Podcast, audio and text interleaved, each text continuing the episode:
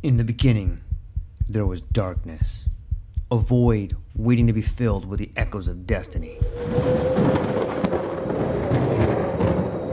From the depths of time, legends emerged.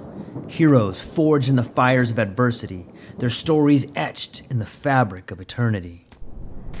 Through the sands of ancient deserts, across the vast expanse of galaxies, and amidst the tumultuous waves of the ocean, their journeys began. But amidst the chaos, there arose a whisper, a call to action, a beacon of hope. Now, as the world holds its breath, a new tale unfolds, a story of courage, of triumph against all odds. Join us as we delve into the depths of imagination, as we embark on a journey beyond the realms of possibility. For in every tale lies a lesson, in every legend, a truth waiting to be discovered. This is not just a podcast, this is an odyssey, a quest for knowledge, a quest for inspiration, a quest for the very essence of what it means to be human. Welcome, dear listeners, to a world of infinite possibilities. Welcome, dear listeners, to the True Life Podcast.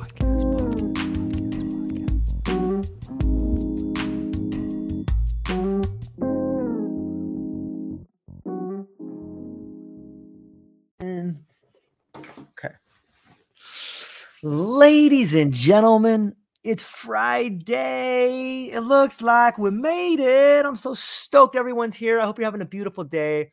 I have an incredible guest for you with an incredible story and I think it's a it's a story that weaves together the idea of trauma and overcoming tragedy in different modalities. And in some ways, I think the story you're about to hear today will echo through your home and you will see parts of yourself in this story. So, without any further ado, ladies and gentlemen, it is with great pleasure and excitement that I introduce you to a remarkable individual who has journeyed through life's some of life's most formidable challenges, emerging as a beacon of healing and hope and transformation. Angela Lerro. She's a survivor, a conqueror, and has come across some of life's biggest adversities like breast cancer, Lyme disease, some mold toxicity, having family members leave her at an early age, and I could go on and on. But I think I would just stop my talking right here and kick it over to you, Angela. How are you doing today? Hi George, aloha.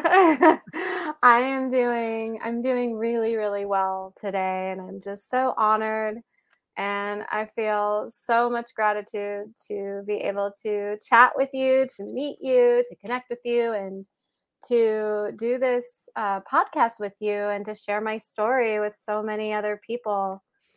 So thank you so much for for having me today. How are you? Well, it's a great question. Thank you for asking. I, I'm going to go with fair. And I want to jinx it. It's kind of early in the morning. And if I say I'm doing true. good, something could happen. But the signs are showing me that things are looking pretty good today. And I, I try to always see the the glass is half full. You know, I I realized there was so much going on in the world. Like I'm lucky to have a pillow to sleep on. And I got people in my life that love me and I'm doing something I love and I'm getting to share stories with with people that I think are transformative and can show a path for other people. And both you and I are working on Rand's project Heal, where we're we're doing our best to try to help people by sharing vulnerable parts about ourselves that are pretty uncomfortable at times, and um, hopefully it resonates with other people. But that brings me to this idea of trauma and and you know that's kind of why I, I my personal opinion is that trauma and horrible things happen to you because it's this thing in life where we're tested and when these things happen to you the test is okay it happened to you because number one you're strong enough to get through it and number two the world needs people to go through these traumas so it can turn around and help the next person through and you know when, when we talk about trauma in your life you face some really big adversities in your life and as we were talking prior to getting started it started at a pretty early age for you maybe you could fill people in on, on how we began the conversation Absolutely, absolutely. And uh, before I do, I wanted to actually just um, kind of piggyback on what you were saying about about trauma and you know how it can really when when you go through such adversity and traumatic experiences how um, how it can really help people get through their own. And um, I've lived by this quote saying, you know, your what you're going through currently is someone else's lifeline. Mm.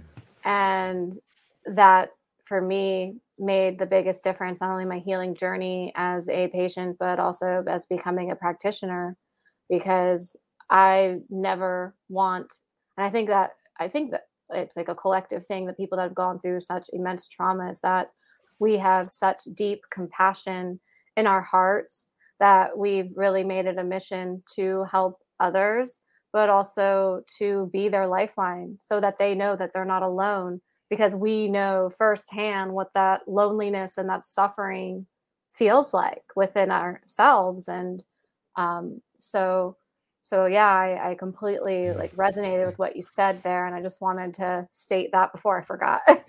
Yeah thank you. Thank you. It's true. Yeah. Um but you know um like as we were as we now to answer your question um, to go back to where we were. Sorry for that tangent. It's perfect um but no i uh thank you for for knowledge for the acknowledgement and um but yes i have been through i, I mean i've just been through a very through trauma i guess you could say through hell really mm. and back um especially like more so over the last 10 years.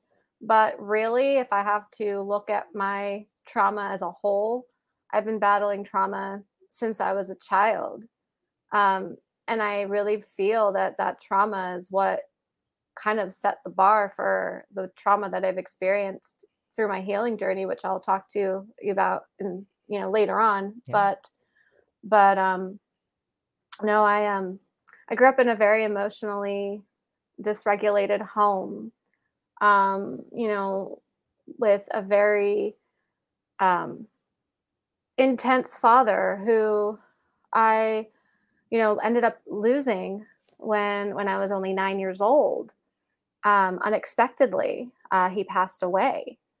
And i was really sick growing up as a child as well. I i had mysterious illnesses and weird symptoms. And at the same time i had um, a lot of mystical experiences happening that i knew i inherited from my father because my dad was an incredible psychic an incredible mentalist um, he could read people's mind which was really an art that i just like I could talk to you about that for mm. hours. I mean, that was one of the most incredible features about him was that we could just I commu- like the way that he could read people's minds and we would he would make, like make games out of it where we would take uh, cards, you know, and he could go through a whole deck of cards telling you every single number and every single suit that these cards were in. And um and through his gifts, he gave that gift of um, intuition and mediumship. And so, you know, like at this early age, between like maybe three and five, I started developing my own spiritual gifts. And um, so, as I was going through my own health issues um, through those my childhood years, and then losing my father, I felt like not like, yes, I lost my dad, but there was a part of those gifts that were trying to develop, but I didn't have a teacher.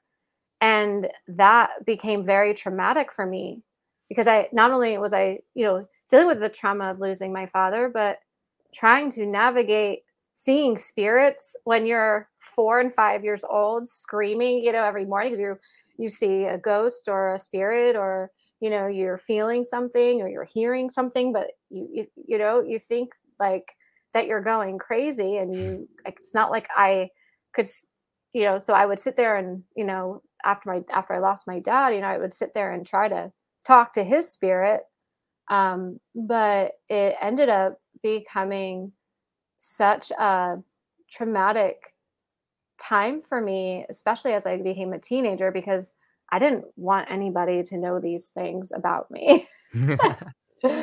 so I, um, you know, I was really trying to not be the the weird girl and trying to find myself as a teenager like everyone else. So, and at the same time, I'm still having all of these health issues, mysterious hormonal issues, and Western doctors were just not giving me any help. And, um, you know, my mom used to joke and say that CVS uh, had my own, or I had my own uh, medicine cabinet at CVS because all the doctors would do was just, you know, we'd go to the we'd go to the doctor and get another prescription.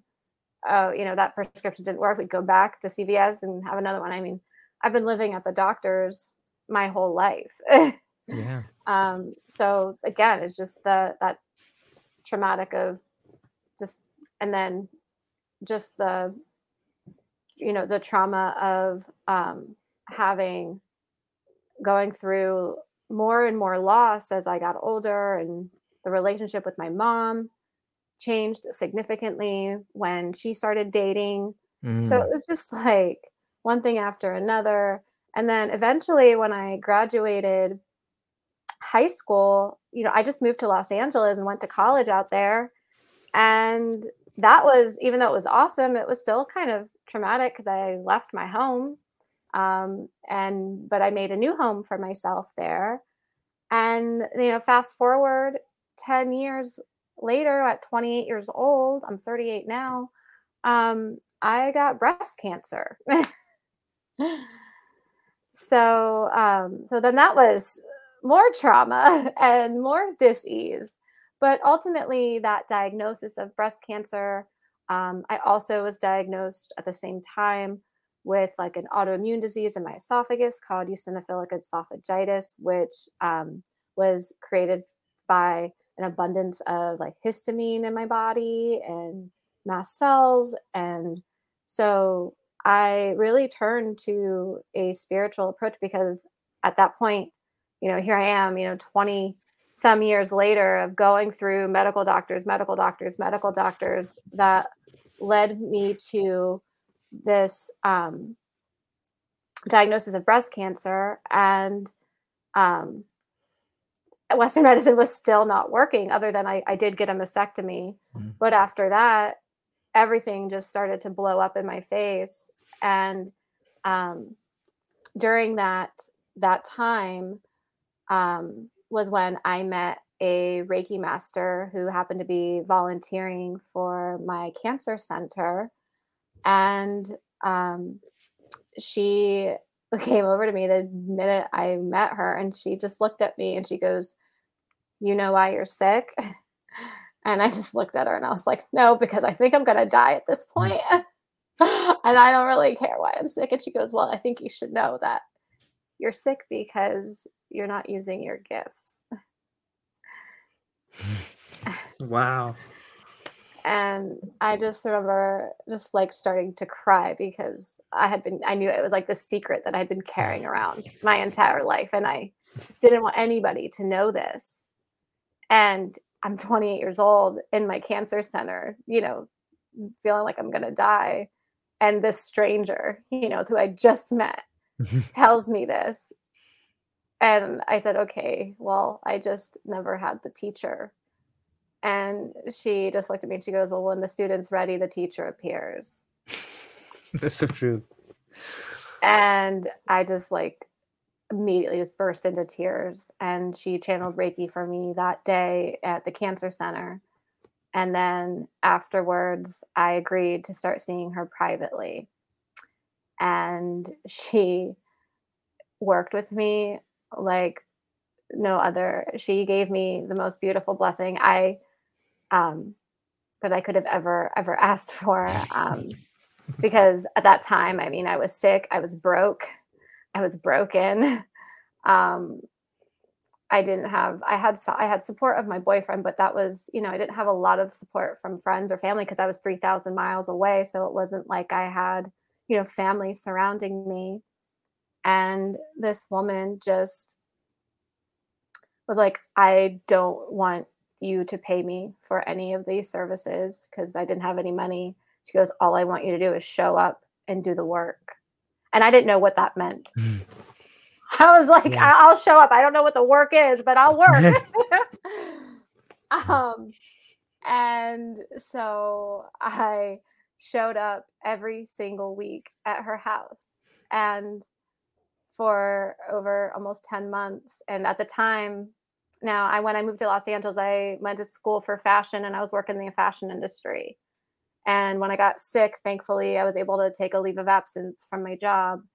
But as you know, the fashion industry is very material and it's very like high paced, high, you know, fast paced. Yeah. I was working in with like high end, a high end uh, retailer and, um, you know, I was doing personal shopping and personal styling and I was working with celebrity clients. And I was just like, as I was going through cancer, you know, losing my breasts and losing my femininity at the same, I mean, that's what it felt like. Um, was losing everything. Um, the one thing that I was finding during this spiritual journey working with her um, was that it didn't really care so much about fashion anymore.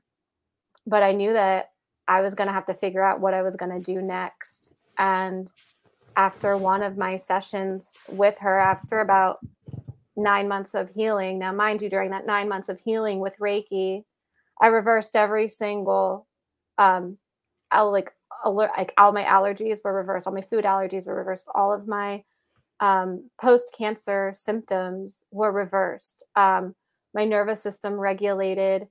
I literally was, I went from being bedridden to walking again. And that was just through the Reiki and the energy work that I was experiencing with her. And I remember coming out of one of my sessions with her, and I remember always setting that intention of like, what am I going to do next once I heal? And I just looked at her and I said, I'm feeling really called to do this work. Like, this is my mission to turn my pain into purpose. And I just remember we both started crying. And then I started training with her with Reiki. And um, because during that time, I was working with her as I was healing, it was also because my intuition, it was like I let it out of a box.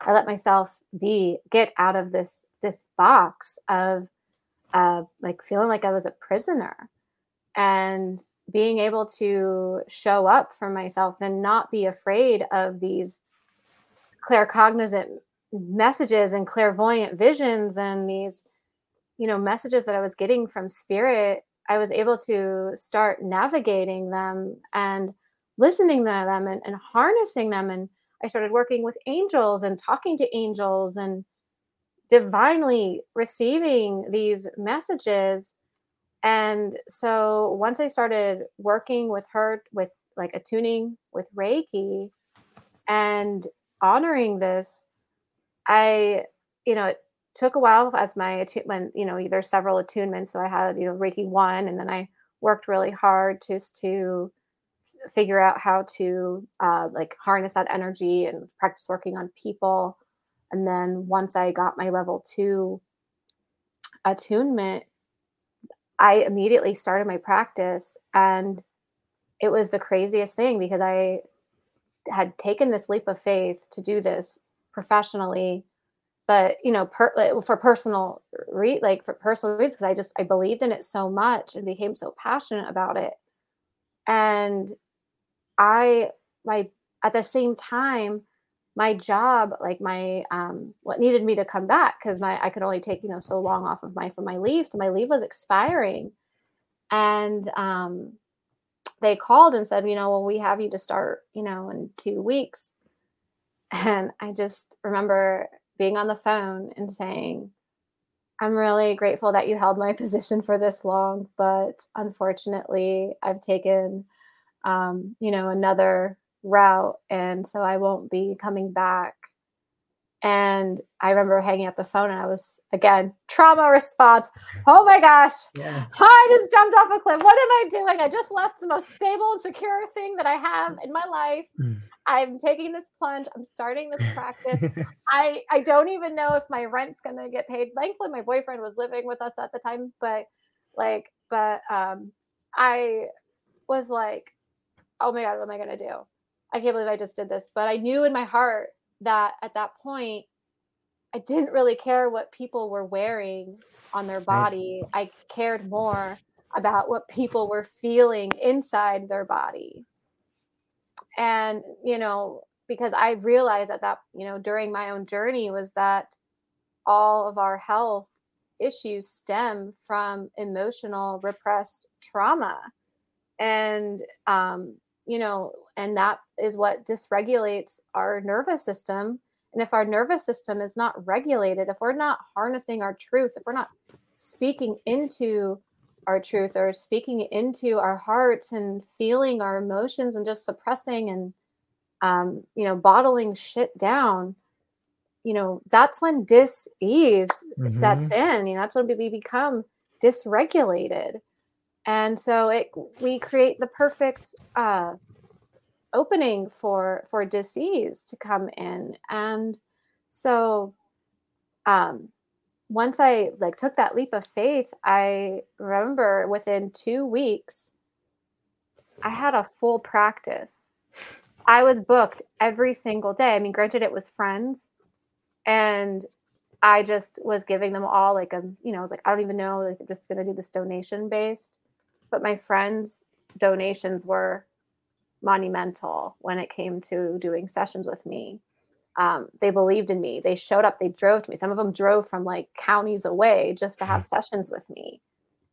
And i was like okay like you know here we are you know i, I i'm i'm here for it. Um but i remember just that moment in my heart just feeling like this is right like it just i got such a hell yes in my body that i knew in my heart that this was not coming from a place of like any place other than source like this was not mm. me that was doing this work this was the universe this was my spirit guides god you know whatever higher power yeah. is up there my angels that were just you know, channeling through me. I, I'm like, I am not the water. I am just merely the faucet, and I am just being guided to uh, help people wherever where and I'm just being placed. I into this day, I've just said like, place me where I need to help people heal. yeah, it's I love so much of of the way in which you describe it, like the the part that like there's lots of parts that really ring to me, but the first part that really resonated with me is the idea that you're sick because you're not using your gifts. And when I look around at the at my life, because truly that's all I can speak to is my life. And sure, you know, when when you're not using your gifts, whether that's getting up and going and doing something that you're not proud of, or living a life where you're not giving everything to it, or there's there's no meaning in your life for some reason like that's how you get sick because you're constantly lying to yourself and the body keeps the score. The body knows that you're doing things that is wrong and it's hard for the body to do it and you're forcing this wrong. It's like it's like trying to shove your foot in a shoe that's way too small for you every day. Like, yes. what are you doing? Put the right side, get a cool pair of shoes and put that on. You deserve you know? it. yeah, yeah.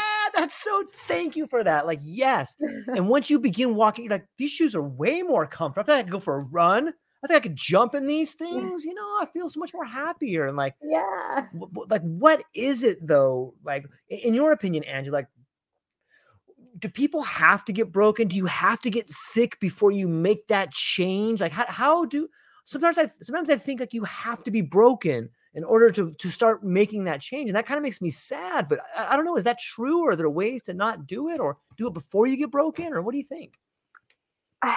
Gosh, that is such a great, a great question. Um, you know, sometimes I think the greater the fall, the greater the impact, right? Yes, that's well said. Um, and at the same at the same time like i i believe that if people would be more open to hearing others stories then yes. maybe they could start looking into themselves sooner you know and start addressing some of these these deep wounds because we all carry them i mean yeah. you know it's just some of us are more sensitive i think you know like like i feel that me growing up into this meta in this metaphysical home and having these metaphysical physical i guess you could say gifts made me a little more sensitive to energies. So the way that my body responded to trauma maybe was a little more heightened than let's just say someone else that could have went through the same thing and they didn't experience the trauma the way that that I did. So and that's actually something that I see in my practice is that the people that I started working with, there I, I, I like there was a moment there where I was just working with high schoolers. Mm-hmm.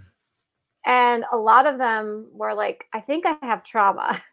I was mm. like, you think you have trauma? I think you mm. probably do. Mm. But they're they really wanted to learn how to access it. And I feel like this younger generation is starting to become more aware of their feelings and they're um, trying to you know really connect more to their emotions. Whereas I feel like there's just you know, which is I'm so so happy to see that but there's a lot of like older generations that I have seen, you know, like for myself, you know, and like around my age, it's like we were just taught to suppress things, you know, to kind of like, and especially where I grew up, it was always about like, you know, tough love and like mm-hmm. suck it up and, you know, chin up, you know, it stops crying. It didn't hurt that mm-hmm. bad. And it's like, oh, okay. I, mm-hmm.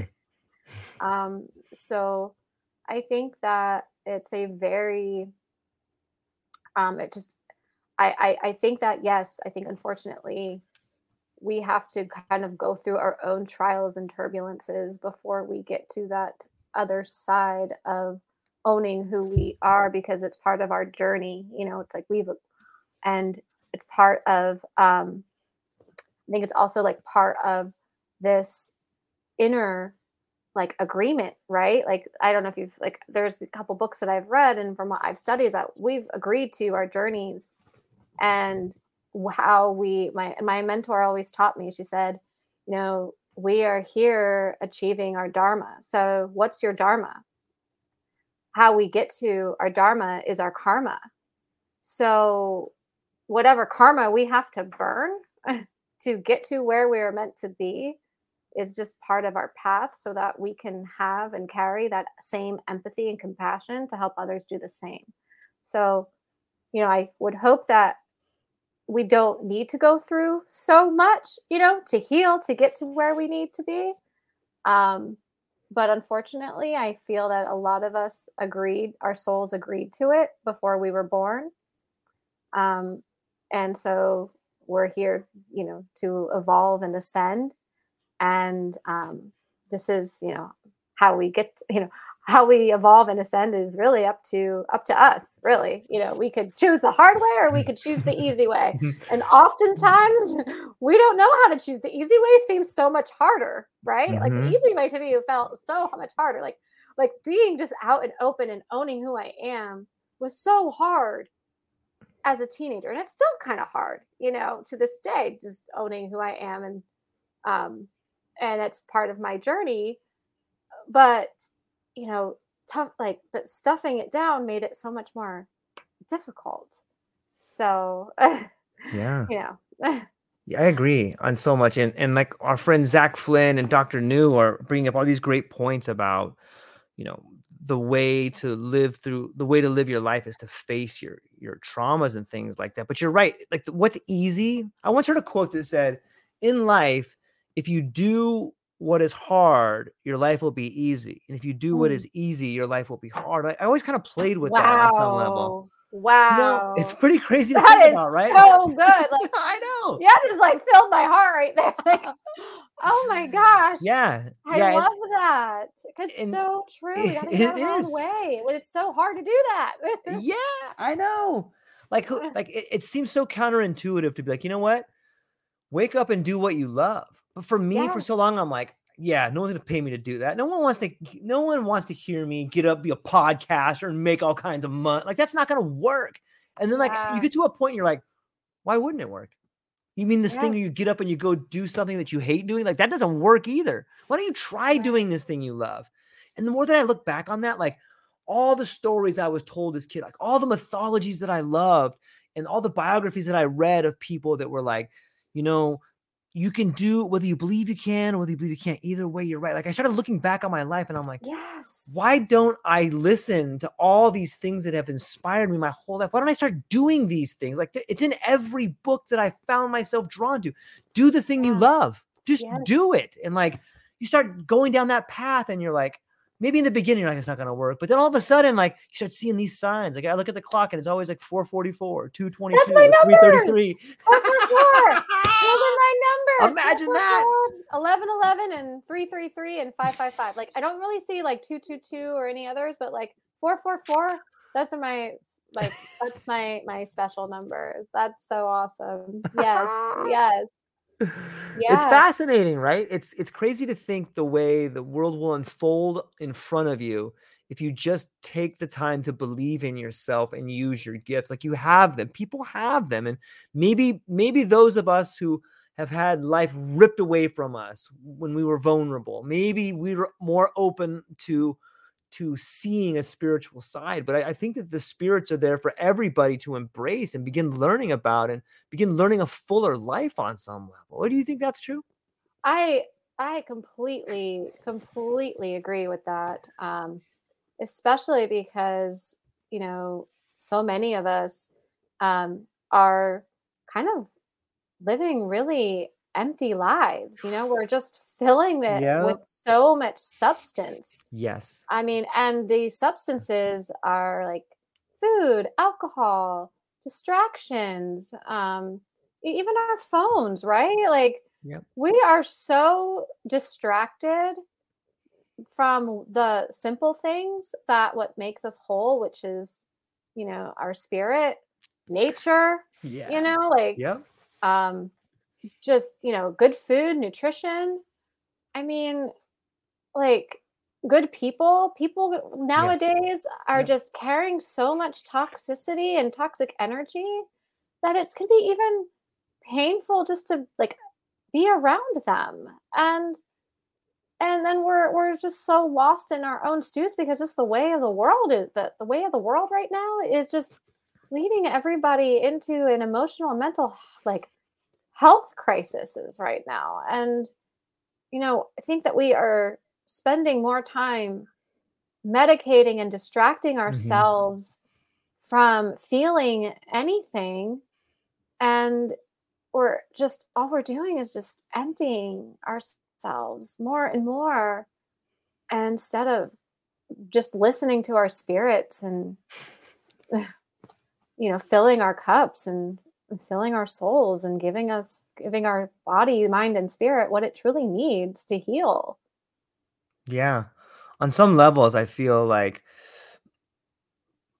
like the on some level, I feel like the the curtain is being slowly opened up, you know, and like the lights kind of coming mm-hmm. in. You know, like when, when you first wake up, you're like, oh, it's so bright, I can't see. Yes. But all of a sudden your eyes begin to adjust, and you're like, oh my God, I have been sick for so long.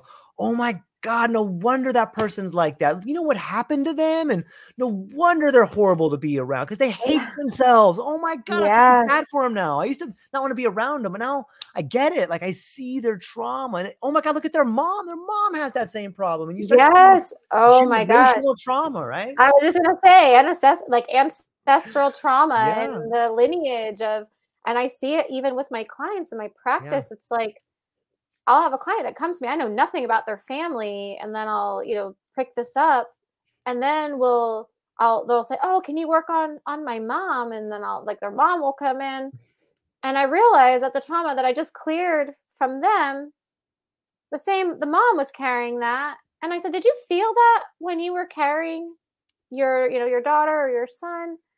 So yeah, I've carried that my entire life. And I was like, well, do you realize that I just mm-hmm. cleared that same trauma from them? And they had no idea why they were so afraid of of this particular thing. And mm-hmm. and I, you know, then I started think, like, looking at my own. I mean, every time I, I, yeah. I like that comes up, then I start looking at myself, and just um, because I've been going through a little um, some other other health issues with Lyme disease, I've had to um, take a break from Los Angeles and I moved to Pennsylvania temporarily to be with my mom. And I'm seeing now again, like, like I'll be feeling something yeah. and then she'll say something out of the blue. And I'm like, oh my gosh, like I didn't even know you thought those things. Like I've been feeling these things, and this is why I feel this way. That I, yeah, it's just wild how mm-hmm. we are so connected to our own family's trauma, and we don't even have to know what trauma that that is. It's kind of like it really makes like it's mind boggling because it, again, it's like we're all energetically tied. You know, we all have energetic these energetic cords within us that connects us to people, to our relationships, to our family. And you know, and it's interesting and it's wild too because I, you know, I mean, I only had my dad until I was nine, but my mom says all the time, you know, like sometimes she'll tell me, like, you know, you're just like your dad was. And it's like, well, I didn't even know my dad. So clearly our genetics play a huge tie in in our trauma. yeah, you know, like I've been speaking with so many storytellers and just doing all these different I've had this really cool awakening on my world where I've begun to facilitate these cool conversations and I've been getting to read all these different books and, and I started looking back on my family and all these people, all these incredible people that I'm speaking with and I start to realize how many similarities like the words are different but the story's the same and it like yes. it hit it hit me like it's all of our stories all this trauma and and and that that's how you bond with people. Like this thing we yes. call suffering is the tapestry with which we've covered ourselves, and it's it belongs to all of us. And when you as an individual begin to realize and and face this this trauma in your life, you're helping to entangle the knot in the tapestry and be like, hey, and you could see it in other people, like, oh my god, that person's going through what I, and so are they. And pretty soon you realize we're just one giant organism. We've been fighting ourselves for so long that we we don't know which way is up, but that, that unravel, or, or maybe it's not so much of an unraveling as it is a weaving together of like all it's mm-hmm. all of our stories. Yeah, death, family members being ripped away, dis-ease, doing something you hate. Hey, welcome to the tribe. Stop, right. you know, welcome. Come over here. Let me give you a hug. I'm sorry. Guess what right. happened? Yeah, that happened to me too. Like, right. and I think we're seeing that, right? Like that's the beginning of healing and the triumph over trauma and this this idea of heal that we've been talking about. Yeah. Right? Do you think so? Absolutely. Absolutely. I mean, I mean, community is everything when you're trying to heal from trauma. Yeah. And when, you know, I was in my early 20s, um, I was, I think, subconsciously searching for that and trying to find that community. And I I mean, I feel like I can, I'm safe to say this on this yeah. podcast, but, yeah. um, you know, I turned to raving. Yeah, nice. Like I was a big raver girl and I had my rave family and my trans family, but I look back on those days and you know, I did a lot of psychedelics. Um awesome. And but I didn't do them the right way, but maybe for that moment they were the right thing. Guaranteed. Because it brought me this sense of community because we were all on the same level of all of us were going through like through something you know that we all had been through something and that connection that family that um that bond that that we shared that actually made me feel whole and i think that was like would have been like really the first time that i actually felt somewhat healed was when i was doing the mdma yep. and yep in that community and and and in that um you know that vortex that i was in i mean i could have been better at it and healthier at it and made better decisions overall in that situation and then some of those situations sure. But at the end of the day the community that i that i have and or that i had and i still actually even though i don't i don't rave anymore but they those uh, those people are still very much bonded to me and are still very dear friends of me of mine. And when i was sick they were still there for me. So they weren't just like oh the party friends that just showed up you know they were the friends that were there for me you know and they're still you know i'm still very good friends with them. Um you know they're still like my family. And so yeah i i believe that this community of of, he, of healing and these trauma bonds um, are real, you know, and we're just going we we all have to go through that process and we all have different ways of going through that process especially at different ages and stages in our lives. Yeah i think that gets back to what you said earlier in the conversation about like you have to do your own work. Like you can have all the tools you can have the right mindset you can have everything but doing doing your own work is hard there's a lot of tears there's a lot of pain there's a lot of you know, blaming. There's a lot of like self doubt, you know, but only through that process. It's like alchemy. When I think back to the alchemist, it's like turning lead into gold. Yes. Like that's what you're doing with your body and your life. And maybe that's maybe that's what this process is. Maybe your first 40 years are lead, you know, or yes. your first 30, and you're like, okay, how do I transform? I've heard the stories, I've seen people do it. How do I do it? And then you begin your own alchemy, your self alchemy, and like, oh my God, I'm changing. I can see myself change. My relationships are changing. People are looking yes. at me different. It's happening. Yes. yes. Yes. Yes. I mean, and part of that, I was going, I went through like imposter syndrome for totally. a while there because I'm like, oh my gosh, like people are are seeing me in a different light, but I'm also showing my showing up for myself in a different yeah. light but I don't recognize this version of myself, and I hope I like her. I literally say that Who the time. This person? Who is this person? I hope she's cool. I hope she's yeah. cool as the girl that was in her twenties. And my friends are like, Angela, I think actually she's cooler. she, she, she's she's a little more, a little more. She, she knows who she is a little more than she did when she was in her twenties. So I hope that she's she's cooler. I think she's much better. yeah, well, let's talk about that for a minute. Like, part of letting go is watching the change that happens inside of you and it does feel like death i know that like i know on oh. some level I, I was talking to my friend Emil, and he's like, "Oh, I, I, I don't like the death metaphor, George." And I'm like, I can't think of a better way to describe it. He says maybe it's an energy exchange or something like that. But I always use this idea of like letting go of the person you used to be, so that you can become the person you're supposed to be you know but it's difficult to see part of you float away and be like but i like that part of me. You know like you like you you see you can physically feel this part of you drifting off or maybe it's like you're looking back on yourself but it's a weird position to be in right? Like is this person still going to be cool? Is it still going to be me? Like maybe you could talk more about that. Like what is that? Yeah you know that's such a this is such one of my favorite topics actually. Um i love this topic because i call it the dark night of the soul.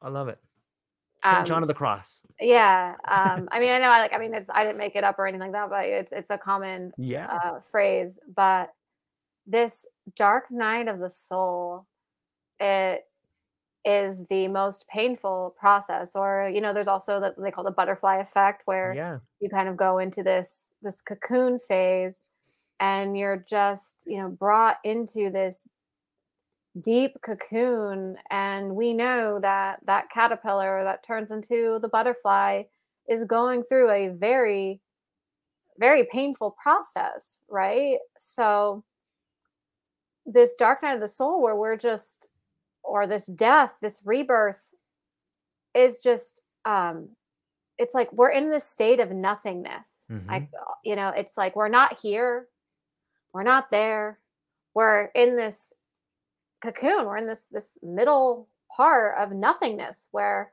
feels like nothing is happening because all we can feel is the pain, the pain and the the agony and the loneliness. Uh, I mean, I experience loneliness. I don't know if everyone else sure. does, but there's, you know, there's even these moments when I was going through. So, like, you know, when I was going through my Lyme treatments and my Lyme disease journey, I wanted to die. I mean, I didn't even feel like that when I was going through cancer, but when I got when I got ill with Lyme, I just remember thinking to myself like I just wanted to die. Like that's that's just just this is too difficult. And I feel that that you know, thank thank God I had my spirit and all the tools that I had to get me through it. But that death was so painful and that transformation was but like i thankfully i had my clients who were checking in on me and my friends that were checking in on me that constantly my family that constantly reminded me every single day that i was going through this for to help other people heal. And i'm not kidding that's what really for me is i I, I couldn't do it for myself you know and sometimes healing can be so difficult that and i feel like that's why there's a lot of suicides because mm. it's just mm. too difficult it's too painful to face these demons because as we all know like disease is not just a physical journey it's it's a, an emotional and a you know it takes us to the depths of our soul that we didn't even know existed within our within our beings and we really have to dive deep and and go through this and it's not easy and so for me every day i i just woke up saying i had a, my mantra was i turn my pain into purpose turning my pain into purpose. I don't know what that purpose is yet. Um i mean i knew what it was because i was already in my practice and doing what i needed to do to help others because i was still you know i wasn't working much but i was still seeing clients during the process but if it wasn't for that i don't think i would have been able to make it because like I said, I I just there are times when you just get so when that dark night of the soul rolls in and that death comes in, it's like it, it I it is the most horrific thing and I'm just so so thankful that at the same time that I went through it. It's like the weird like, during that time I was like, oh my god, I can't do it every day. Yeah. Every day I'm gonna die. Mm-hmm. I hate this. Oh my gosh. And then when I came out of it, and I've been coming out of it, and I've been looking back, and I'm just like, that sucked. But that was beautiful. yeah. Um, the whole my whole journey has just been so beautiful and a true gift. Truly a true gift. Yeah. Um, it, I do. I, I I think it's I think it's super important to to underscore that the dark night of the soul and the feeling of loneliness and the feeling of despair. And I think it speaks to what We Free is saying. Like on some level, we've been conditioned our whole life to see the world in the, with blinders on. And he brings up a good point about media and school and conditioning. And you know, we we teach our children, at least in the Western world, we've taught our children to sit in a classroom in front of an authoritarian figure and that you shouldn't speak up to them and you have to have these bells and whistles that condition you like a pavlovian dog and you you sometimes the smartest kid in the room is scolded for speaking out because something doesn't make sense. And these are all ways we're conditioned and this all leads to this moment later in life when you have this awakening where you're like it's all wrong. Like if you don't face that like like I know what he's talking about. Both parents going to work and make it. I uh-huh. get it. Like I did it for so long because I was afraid to look at the alternative. Like this idea that, like, yeah, that is all wrong. But the question we free is this: What are you gonna do about it? You're gonna keep getting up and going to work and doing this thing. Like, and I, I get it. What about the mortgage payment? What about your kids? What about your family? How are you gonna feed them? You know, like that level of stress that gets upon you. If you stopped going down the wrong road, you're gonna lose. Like I get it. But that's the but the, the, the truth is if you keep going down that road you lose. You have to stop doing all those things. Both parents working not making enough stop just quit. Knock it off. Find another way to do it because you know where that road leads that that road leads to a town called nowhere. Constant right. despair and never living a life worth living. And that that gets us back to what, what i think the dark night of the soul is is finally understanding what's meaningful to you and doing something about it. Like that dark night is necessary because that's the soul awakening to the idea of give me meaning. I can't do it anymore. If we do this, we're dying. It's the world telling you you're dying. Do something. Use your gifts. Help people. And, and that's a good way to do it too, is starting to help other people or starting to look at other people like like seeing their despair that's a window into your despair. The things you recognize in other people that's a sign of what's wrong with you. I hate that right. person because they're super arrogant. That's me that's arrogant. That's the world yes. telling me. Right. We're all mirrors of each yes. other. We're all mirrors. right? And the things that we don't like in other people are often the things that we don't like within ourselves. And yes. and vice versa the things we love about other people are the things that Beautiful. we love that we love within ourselves and um and i truly i truly believe that we're you know we're all reflections and we have to as much as we don't like to look at the bad parts of ourselves and you know i hate to break it to you all but we're not perfect and we all have some things within ourselves that you know could be looked at a little bit better and that's okay. I think people take it really offensively when you call them, you know, when they're called out or, you know, if, if when you bring that up that, you know, I hate to break it to you, but you have some things that you need to look at. Not many people want to look at it because it doesn't feel good. And Yeah. and I mean, yeah, no, no one likes to do that, but it's the work that we have to do to be better than we were the day before and better for the people within around us within our, you know, within our circles. Yeah, and it's it's interesting. Sometimes you have to be broken. Like I think maybe this gets back to the idea of of having to break so that you can be reborn. Is that it's so hard to look at.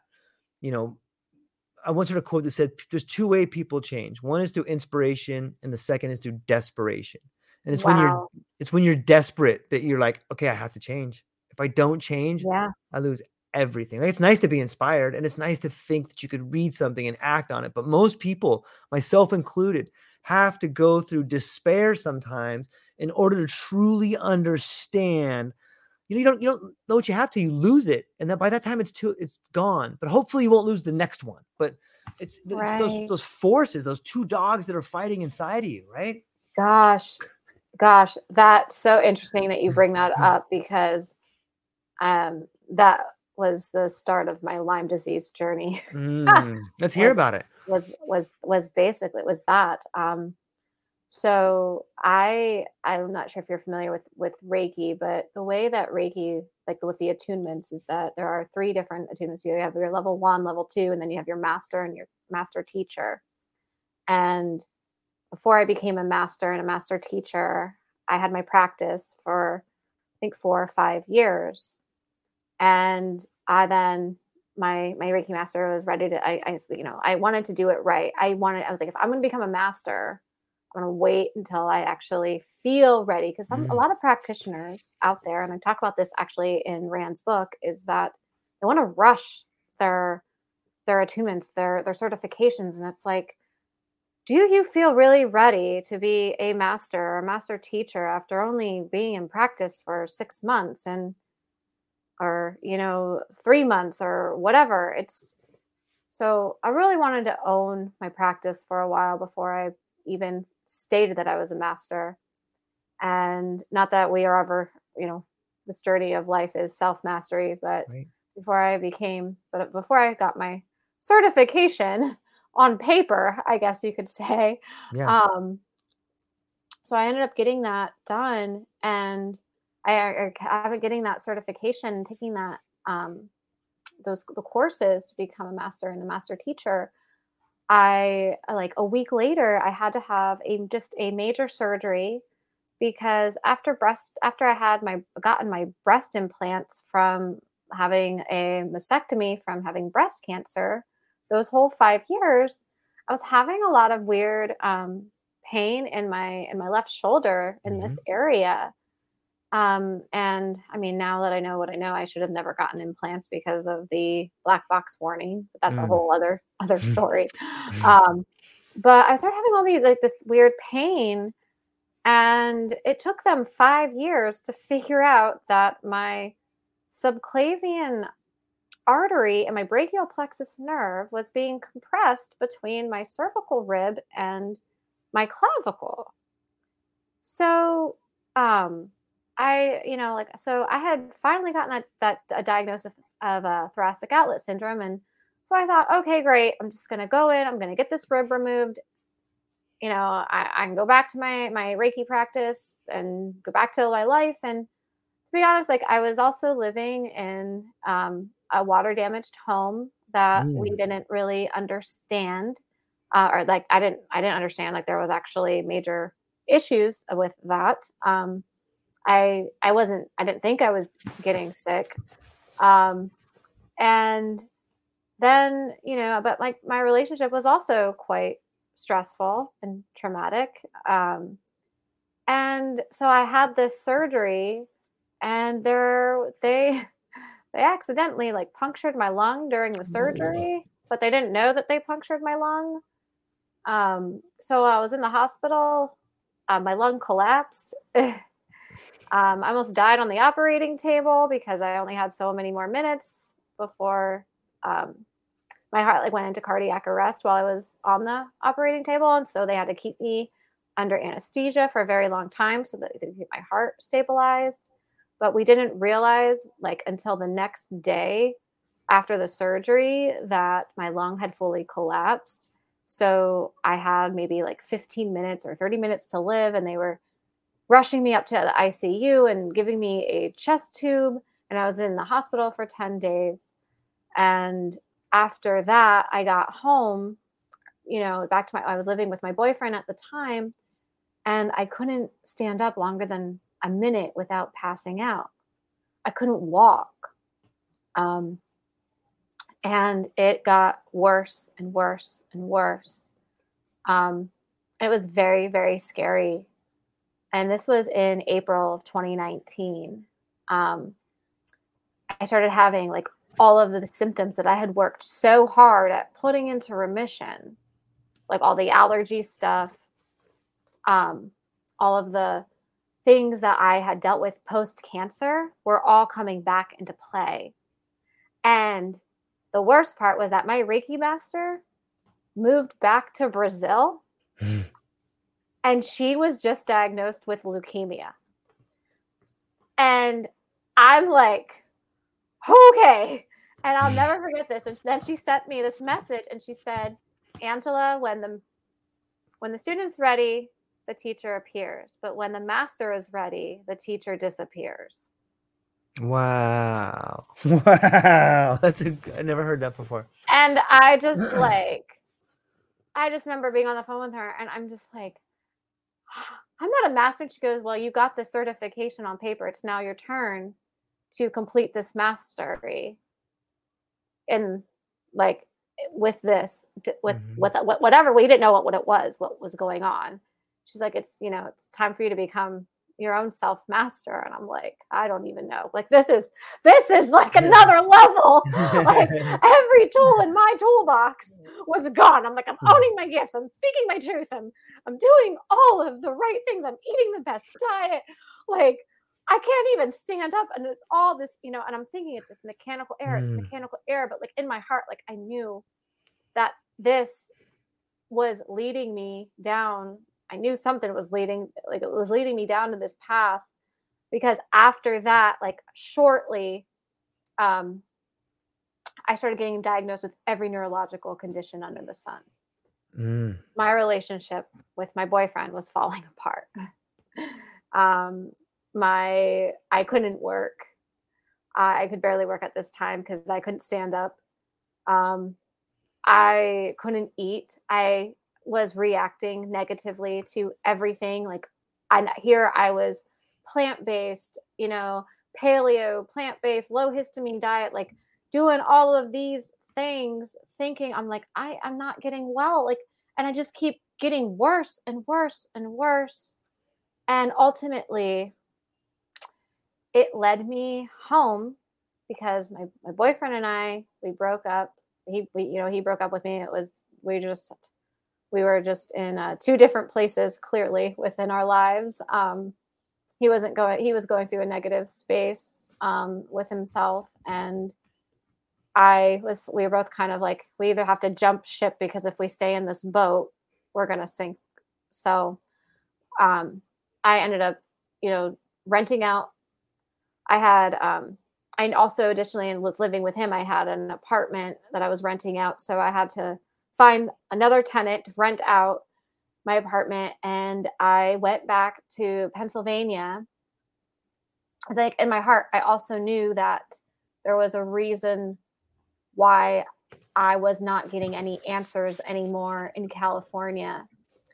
And so I came home because my mom was having a knee replacement surgery.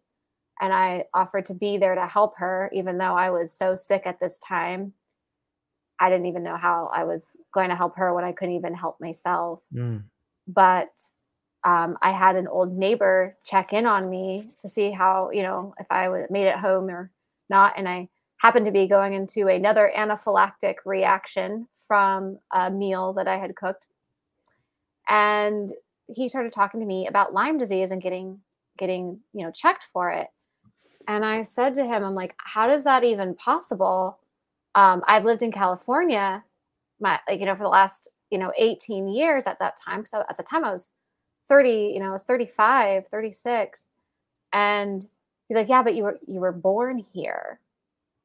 And he's like it doesn't he goes and you just you know we're in a traumatic relationship you just had a very traumatic surgery lyme is an opportunistic infection um, and if you were living in mold that activates it. Your immune system was low. It created a perfect storm. It definitely could have reactivated or just activated.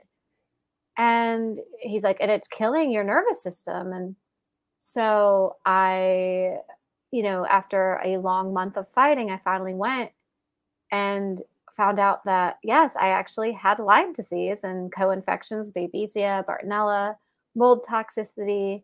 I got my answers but then what i found out during that process was i actually had it my whole life. My whole life. That was what was causing all of my mysterious health issues from childhood. And then that was actually the breast cancer was the symptom of lyme disease. And it all made sense. I'm like i had to go to the root cause the root emotional spiritual cause of my lyme disease was in my roots pennsylvania so it so I'm living in the house that I experienced all of my trauma from the get go, from the early on. And so as I've been healing myself through this journey of Lyme using all of my alternative therapies that I've been, you know, doing with within my practice, um, I've been working on the generational ancestral trauma with my mom and spiritually with my dad, you know. Um, because I truly believe, you know, as I always say, you know, we have to get to the root, and that's a, not that's not just a physical disease; it's a spiritual, you know, disease. So, um, so here I am, you know, healing myself, literally, my mind, body, and spirit by by being here, and you know, really healing that generational trauma, which which is helping my me, you know, get through um, this, you know, this infection, this disease. And, you know, I'm really grateful to, to share that I, you know, I'm not showing positive um, for any types of infections in my body anymore. I still have the inflammation that the the body is still holding. It's like the Lyme is the fire, so the fire is out. So now I'm just healing the damage that the fire caused um, right now. But but it's just been such a deep dark journey of having to be here after you know 18 like now it's been you know i've been out in la like 20 years but to be here healing from this and going through these multiple dark nights of the soul and the trauma and reliving it like it's it's been one of the deepest darkest journeys. And ironically um you know all my friends that that i grew up with like they're they're they're still here but they have families and they got marriages and they have kids. So as a kid i never really faced my trauma. I i ran from it. You know my trauma release was calling up friends and being like oh let's have a sleepover. Let's go mm-hmm. out. Let's go do this. You know so i never really sat with it. And so now all my friends they're busy. You know they got their own lives. So the only person i really have is my mother. And that um you know, is the relationship that I'm healing right now the most is me and my mom um, and the trauma that we went through together, losing, you know, my father, but also the trauma that I went through with her um, when she was going through her own healing process because I didn't really have her back then, but now we have each other now and we are, you know, healing a lot of our of our ancestral and our, you know, that energetic tie because like had I not maybe got Lyme, like maybe we wouldn't have had this opportunity to to heal this wound, this deep wound that we've had and we've been carrying for quite some time. Yeah, that's mm. it's it's amazing to think if you look at it on a larger if you zoom out on the x-axis or if you look out on a longer timeline sometimes we're called back home because the events that are about to unfold in our life are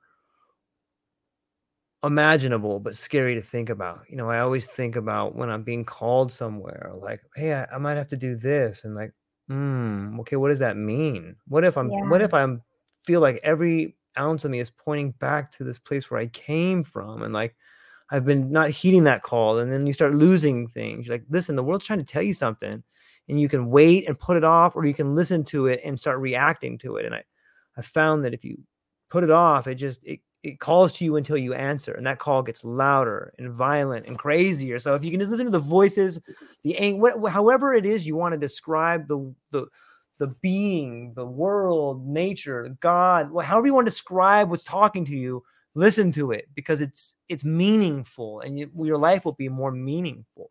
Which brings me to another point, Angela. Maybe isn't it interesting that sometimes the people we lose, our relationship deepens with them, even though they're no longer here with us. I'm wondering if you can maybe speak to that for a minute. I got to shut off my camera for one minute, but so carry the conversation for a, for a minute while I fix this thing. Maybe you could speak to that for a moment. Oh my gosh, I love I love these questions that you're asking me because like these are questions that I just love to talk about. Um, so absolutely, when I truly believe that when our our loved ones cross over, we are still, like you said, we're very connected to them. Um, and I went through a very rough period when I lost my father. How like you know, I think I went through every emotion that you could think of towards him. I was angry at him, but I loved him. I hated him, but I need, felt like I still needed him, and I didn't really know how to access him and I feel like a lot of people might relate to that when they lose people that they really love, especially when when it happens so unexpectedly and you don't get to have that that spiritual, emotional or physical closure with them. Um, but something that I have really like learned to um, learn to do during my my my illnesses was to start connecting to my dad. And you know even if you don't have like a loved one that you crossed over that has like crossed over you can still learn how to connect with with angels and um you know your spirit guides. But there's a there is a special bond you know i'm going to speak about him because there is a special bond that i have with him now that i didn't really have before um and I feel like now when we when I speak to him or communicate with him, like he shows up in ways that makes me know that it's him. Um and I know that he has shown up for me in ways but before and if I look back on those ways before I I could see it now but at first I didn't. But there are so many things that you can like for example like numbers yeah. my dad's numbers for me are 555 like so whenever i see 555 i know it's him saying hi um there are certain things that i can like i'll dream about him and we'll have some really nice talks or even sometimes just because i do i i have developed a lot of like my my clairaudient gifts. Um, so I can hear him now. So if I need to speak to him about something and I'll, I'll just sit down and say, okay, I'm open to receiving your messages, dad. Just this is my issue. Like, this is what I need to, like, I need your support in this. I need you to help me. And like having just knowing that he does hear me. And sometimes it takes him a minute to get back to me because they're busy over there. Um, I've learned that if I really need him, I have to make an appointment. um, but the relationship has healed tremendously. And he, just because he might be gone physically, and I, you know, I've lost other loved ones since then, but they all show up. And I tell you, when I did feel that loneliness, and the loneliness wasn't like no it wasn't like nobody checked on me or nobody talked to me it's that loneliness of like i'm going through something major right now and i don't know what's going on with my body my body feels like it's been you know kidnapped it's it's mm-hmm. kind of like i don't I, I don't even know you don't even know how to explain your symptoms when you have lyme because it's not your typical sickness feelings and it, and you look fine the whole time so like it was hard for me to look at myself in the mirror and some days I would look really sick, but some days I'd be like, well, I look okay. Why do I why do I feel so terrible? Um, why can't I stand up longer than five minutes? Why can't I, you know, why, why, why, why, why? Mm. Um, and sometimes I would experience like 15 different symptoms within a matter of minutes. And that's where that loneliness comes from, is just having these painful experiences, not being able to explain them because you've never felt them before and it's really hard to describe unless you've gone through Lyme. Um, but to feel like it's also taken away every bit of joy in your life that having those loved ones that passed over um, really like that was the only thing I could really truly feel is that their heavy presence and their energy that would comfort me. And that's why I think that we, if we could just all tap into that other realm, we'd realize that we're really never alone. And that energy from who you know, whether it's nature, your angels, the divine, whether it's, you know, past loved ones, it's truly there. Um, it's just that we have to kind of take a step back and just sit with it and and allow it to embrace us. That is it's really well said. I I think it's Carl Jung who said that there's things in your life that you can't learn that can only develop inside of you. Oh and gosh, you are hitting it with the quotes today. I'm like, oh, that was breathtaking. that was so good.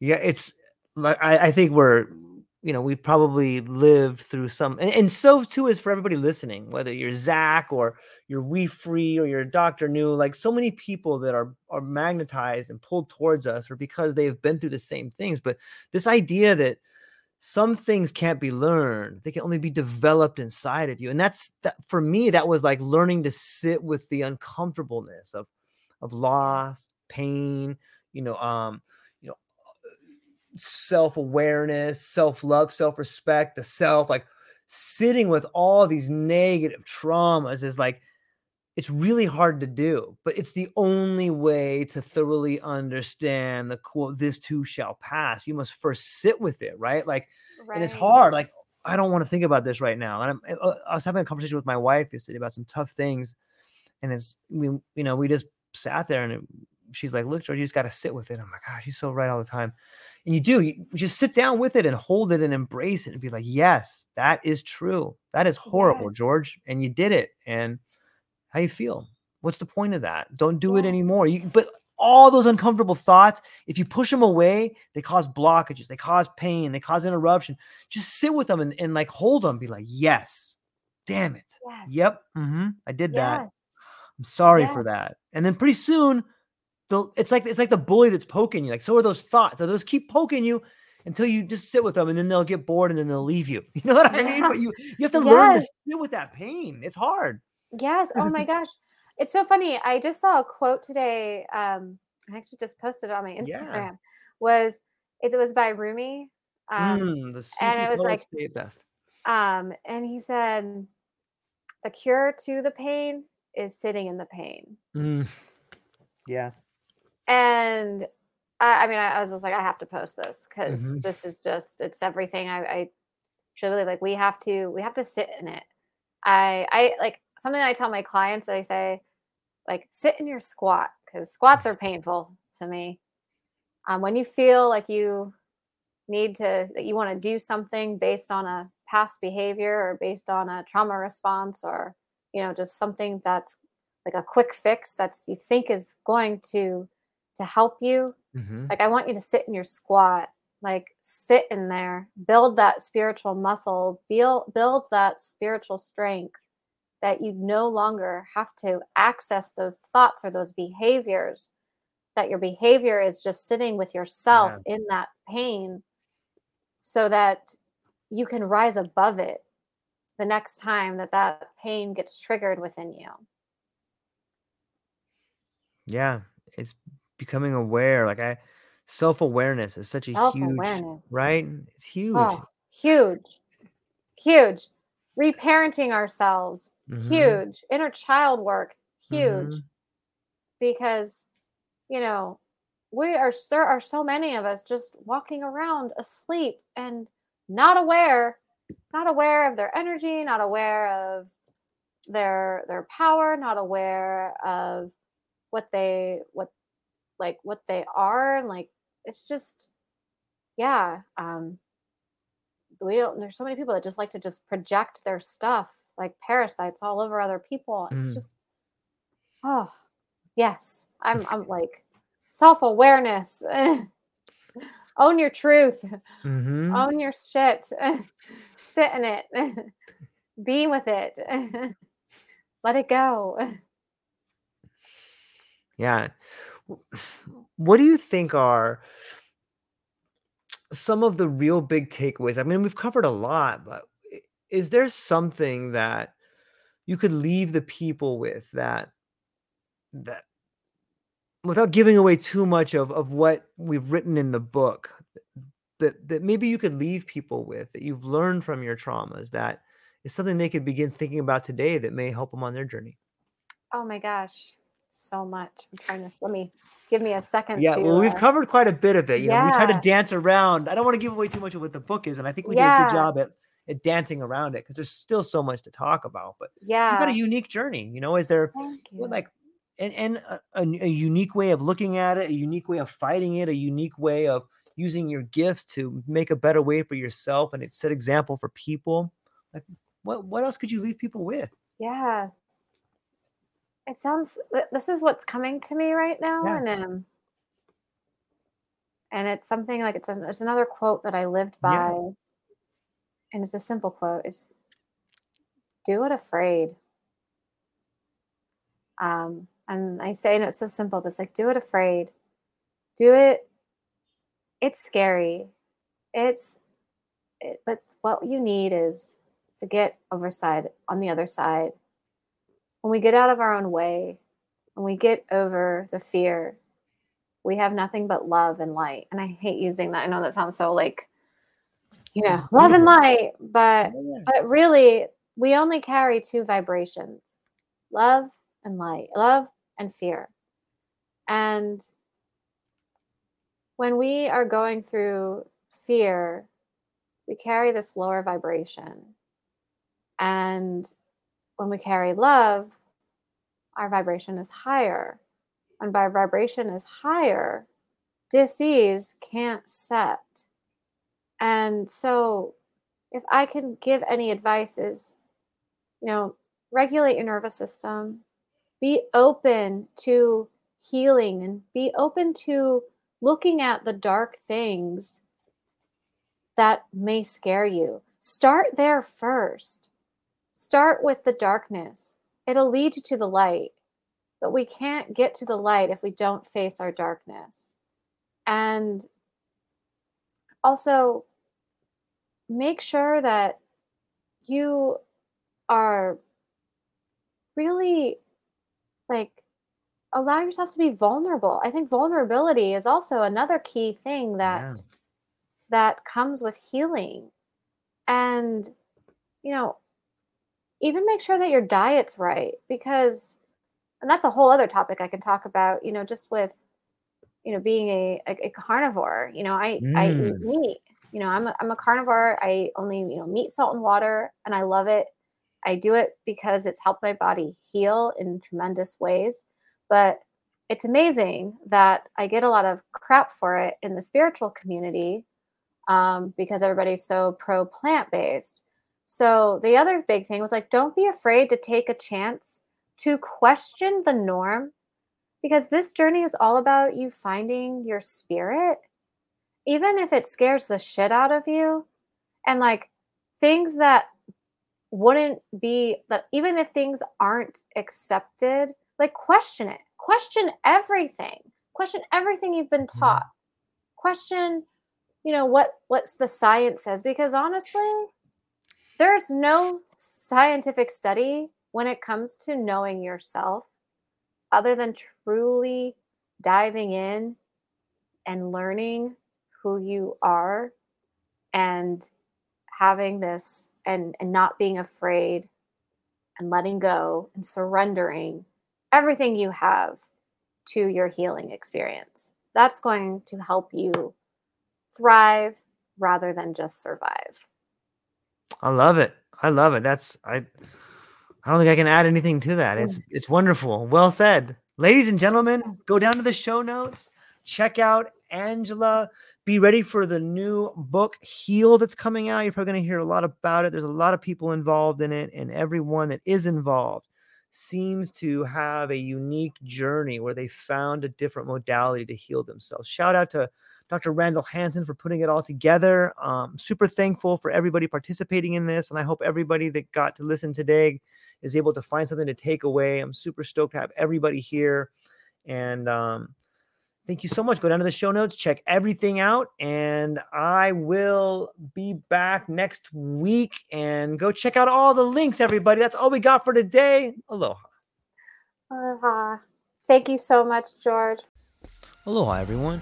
Thanks for taking a moment to hang out with me in the True Life podcast. I truly appreciate it. If you're taking some time to listen to this, whether it's your first podcast with me or you've been with me the whole way, I truly want to say thank you from the bottom of my heart. Additionally, I would like to try to inspire everyone. The world is a crazy place, and if you listen to your heart and you take some chances, I really think the world will unfold in front of you in ways you can't imagine. I've been doing the podcast for about five years. Last year, I decided to take the plunge. Well, circumstances dictated that I took the plunge, and I did. I've begun working on the podcast full time for almost a year now, and it's been so rewarding to me that I just want to try and inspire other people. If you have a dream, if you have a vision, follow the voice in your heart. Listen to the song on the wind and embrace the challenge. I think you're strong enough, you're smart enough, and you're good enough to make your dreams come true, but you have to believe in them.